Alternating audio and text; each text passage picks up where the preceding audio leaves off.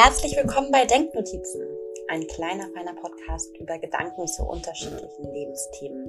Mein Name ist Ada und ich freue mich sehr, dich auf eine spannende Reise in die faszinierende Welt der Ethik mitzunehmen. Hierbei möchte ich die Philosophin, den Philosophen in dir erwecken und dir Impulse zum Nachdenken geben. Es ist großartig, dass du dabei bist. Bereit für eine inspirierende Entdeckungsreise? Dann lass uns direkt eintauchen.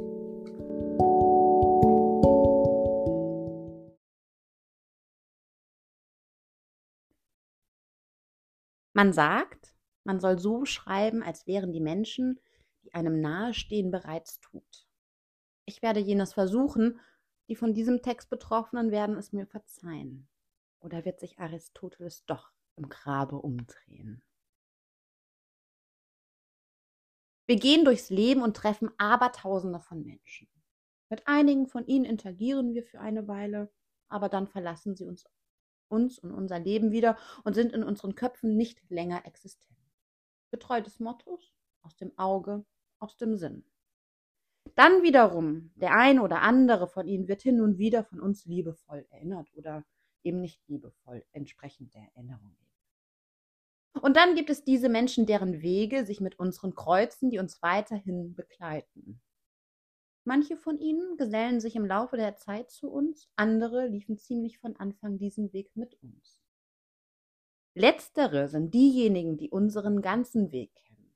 Sie wissen über die Blumen, die wir gepflückt haben, und die Steine, die wir aus dem Weg geräumt haben, genauso wie wir über ihre Blumen und Steine wissen. Ich habe zwei Freundinnen. Beide kenne ich seit einer halben Ewigkeit. Die eine lernte ich bereits im Kindergarten kennen. Zu Fasching trugen wir die gleichen Kostüme. So waren wir Schneeweißchen und Rosenrot, zwei verdattert reinblickende Clowns oder zwei komplett unterschiedlich, aber gleichsam bescheuert aussehende Pipi Langstrumpf. Wir entwendeten einem Jungen Salzbrezel, die er nicht teilen wollte, obwohl er viel zu viele davon hatte, und wir außerdem in unserem katholischen Kindergarten das Prinzip, was man hat, soll man teilen gelernt haben. Ich nenne das noch heute ausgleichende Gerechtigkeit. Sie wiederum kann sich daran nicht erinnern.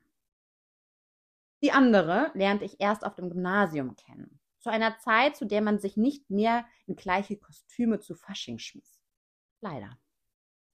Trotz dieser fehlenden, einschlägigen Erfahrungen, auf die ich vergebens hoffe, dass sie irgendwann doch nochmal nachgeholt wird, sind wir dennoch Freunde geworden.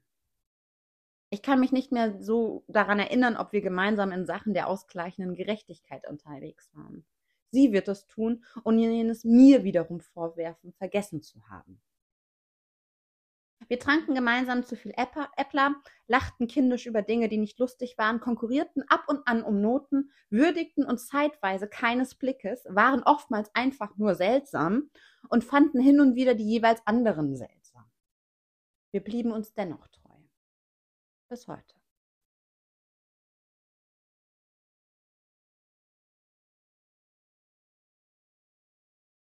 Was uns drei miteinander verbindet, abgesehen von den vielen Erinnerungen oder eben Nicht-Erinnerungen und der Zeit, die wir miteinander teilen, ist fraglich. Bis auf die Tatsache, dass wir einige Jahre gemeinsam die Schulbank drückten, verbindet uns objektiv betrachtet nichts. Naja, nicht nichts. Aber auch nicht sonderlich viel. Unsere Interessen sind unterschiedlich, unsere Lebensstile, unsere Ziele, unsere Lebenswege, unser Naturell. Wir ärgern uns auch oft genug über die anderen. Es gab Zeiten, wo wir einander Fremde waren. Und dennoch sind wir heute Freunde. Wie zum Teufel konnte uns das nur passieren? Was für eine Art Freundschaft ist das, die wir miteinander führen? Besteht sie aus Verpflichtung gegenüber der gemeinsamen Erinnerung, sogar einfach nur aus Gewohnheit, aus einem Nutzen, die die jeweils anderen für einen erfüllen oder schlichtweg aus einem angenehmen Gefühl? Gut, äh, dass es einen alten griechischen Kerl gab, der schon über Jahrhunderte hinweg den Menschen, wenn wir ehrlich sind, oftmals vergebens die Welt versuchte zu erklären. Vergeblichkeit mag in seiner Wortwahl liegen, die ja einem wirklich nicht einfach macht, das Gesagte zu verstehen und gelangweilt vorplättern lässt, wenn man überhaupt seine Tausenden von Seiten, die er uns hinterlassen hat, zur Hand nehmen mag. Zudem haben alte Schreibenden die Eigenschaft, besonders wenn sie sich als Philosophen bezeichnen, ihre Meinung über abermals viele Seiten zur Show zu stellen. sehr zur Unfreude des Lesers, der mittlerweile ja an bewegte Bilder gewöhnt ist. Wen interessiert es auch, was ein toter Sack im zeitlich und geografisch weit entfernten antiken Griechenland zu sagen hatte? Nun ja, wer weiß. Vielleicht kann er uns doch dennoch auf die Sprünge helfen, dieser Mann namens Aristoteles, der nach über 2000 Jahren immer noch weltberühmt ist. Meinst du? Kommen wir nun zu diesem alten toten Kerl. Für Aristoteles ist Freundschaft gewissermaßen eine Tugend oder doch mit Tugend eng verbunden und ein notwendiges Bedürfnis für das menschliche Leben. So stimmen wir doch mit ihm überein, dass die Vorstellung, ein Leben ohne Freunde zu führen, etwas Tristes ist, oder? Freunde, so Aristoteles, sind dafür da, uns vor Fehltritten zu bewahren, wenn wir jung sind und eine Unterstützung, während sie uns in der Blüte unserer Kraft Helfer zu schönen Taten sind. Das ist ja alles schön und gut. Aber was ist das jetzt nun für eine Art von Freundschaft, die wir miteinander führen? In der aristotelianischen Sprache der Freundschaft gibt es nämlich drei Arten der Freundschaft. Erstens, die erste Art der Freundschaft basiert auf dem Nützlichen.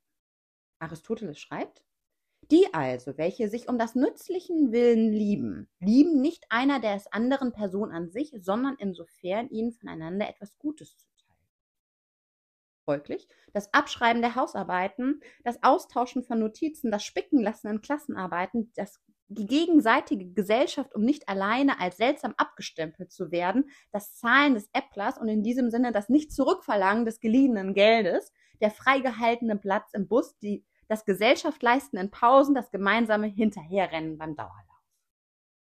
Dass unsere Freundschaft einen Nutzen hatte während der Schulzeit ist offensichtlich.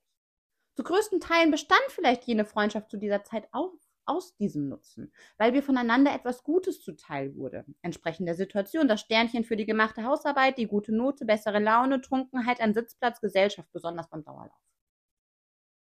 Aktivitäten, die seit der Schule nicht mehr Teil unserer Freundschaft sind. Bis auf den Dauerlauf. Den machen wir immer noch, nur jede alleine und das ist auch besser so. Könnte es sogar sein, dass das angenehme Grund unserer Freundschaft die zweite Art der Freundschaft beschreibt Aristoteles nämlich wie folgt. Ebenso die, bei denen das Angenehme der Grund der Neigung ist, denn solche lieben die angenehmen Gesellschaften nicht darum, weil dieselben diese oder jene sittlichen Eigenschaften haben, sondern weil sie in ihnen Vergnügen gewähren. Wir bereiten uns also Vergnügen. Aha. Naja, das mag auch am Äppler liegen oder anderes formuliert. Der Grund bestehe also in dem für uns Angenehmen. Das gemeinsame Äppler trinken ist in der Tat, in der Tat ist etwas Angenehmes. Aristoteles weist seine Leser darauf hin, dass sowohl Freundschaften, deren Grund das Nützliche, als auch jene, deren Grund das Angenehme ist, Freundschaften nach äußerlich zufälliger Beziehung seien. Denn nicht der Mensch als das, was er ist, wird geliebt, sondern solche Menschen lieben sich nur, sofern einer dem anderen etwas leistet, hier etwas Nützliches, dort ein Vergnügen. Solche Art von Freundschaften sind somit leicht auflösbar, sobald die Menschen selbst nicht mehr angenehm oder nützlich sind. Folglich, wenn der Grund, das gemeinsame Äppler trinken oder das Hinterher Hinterherrennen beim Dauerlauf wegfällt, so hört laut Aristoteles auch die Freundschaft blöd, dass wir auch, wenn wir keinen Äppler mehr trinken, was wir, um das nebenbei mal zu erwähnen, seit Jahren natürlich nicht mehr im Übermaß getan haben, wir wählen stattdessen viel zivilisierter Wein, ähm, und nur über unser Dau unsere Dauerlauferfolge reden, die bei der Mehrzahl der Beteiligten immer noch eher mäßig sind, weiterhin unsere Freundschaft Bestand hat. Und nun? Glücklicherweise weiß Aristoteles von einer dritten Art der Freundschaft. Gespannt? Ich auch. Nicht, dass Aristoteles uns nochmal auf eine falsche Fährte lockt. Die dritte Art der Freundschaft ist die, welche ihren Freunden das Gute um ihrer, der Freunde willen wünschen. Sind vorzugsweise Freunde, denn ihr Verhältnis gründet sich auf ihrer Beschaffenheit an sich und nicht auf irgendwelchen Zufälligkeiten. Die Dauer ihrer Freundschaft währt daher auch so lange, als sie selbst gut sind. Und die Tugend ist etwas Dauerhaftes. Also, es sind nicht die Gründe des Nützlichen, also das Abschreiben der nicht gemachten Hausaufgaben, der Sitzplatz im Bus oder das Angenehme, das Trinken des Äpplers, sondern das Gute, das man dem Freund seines Willen wünscht und nicht nur, weil es für einen selbst nützlich oder angenehm sein könnte.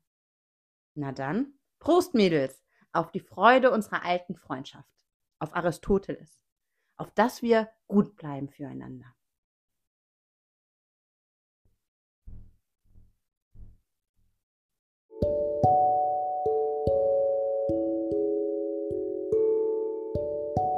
Da sind wir mit dieser Etappe unserer kleinen Reise auch schon wieder am Ende. Ich hoffe, du hast neue Denkanstöße und Perspektiven gewonnen. Wenn du weiterhin mit mir auf diesem gedanklichen Abenteuer sein möchtest, abonniere gerne den Podcast und teile ihn mit anderen neugierigen Denkerinnen und Denkern. Gemeinsam können wir die vielschichtige Welt der Ethik weiter erkunden. Vielen Dank fürs Zuhören und bis zur nächsten Folge von Denknotizen.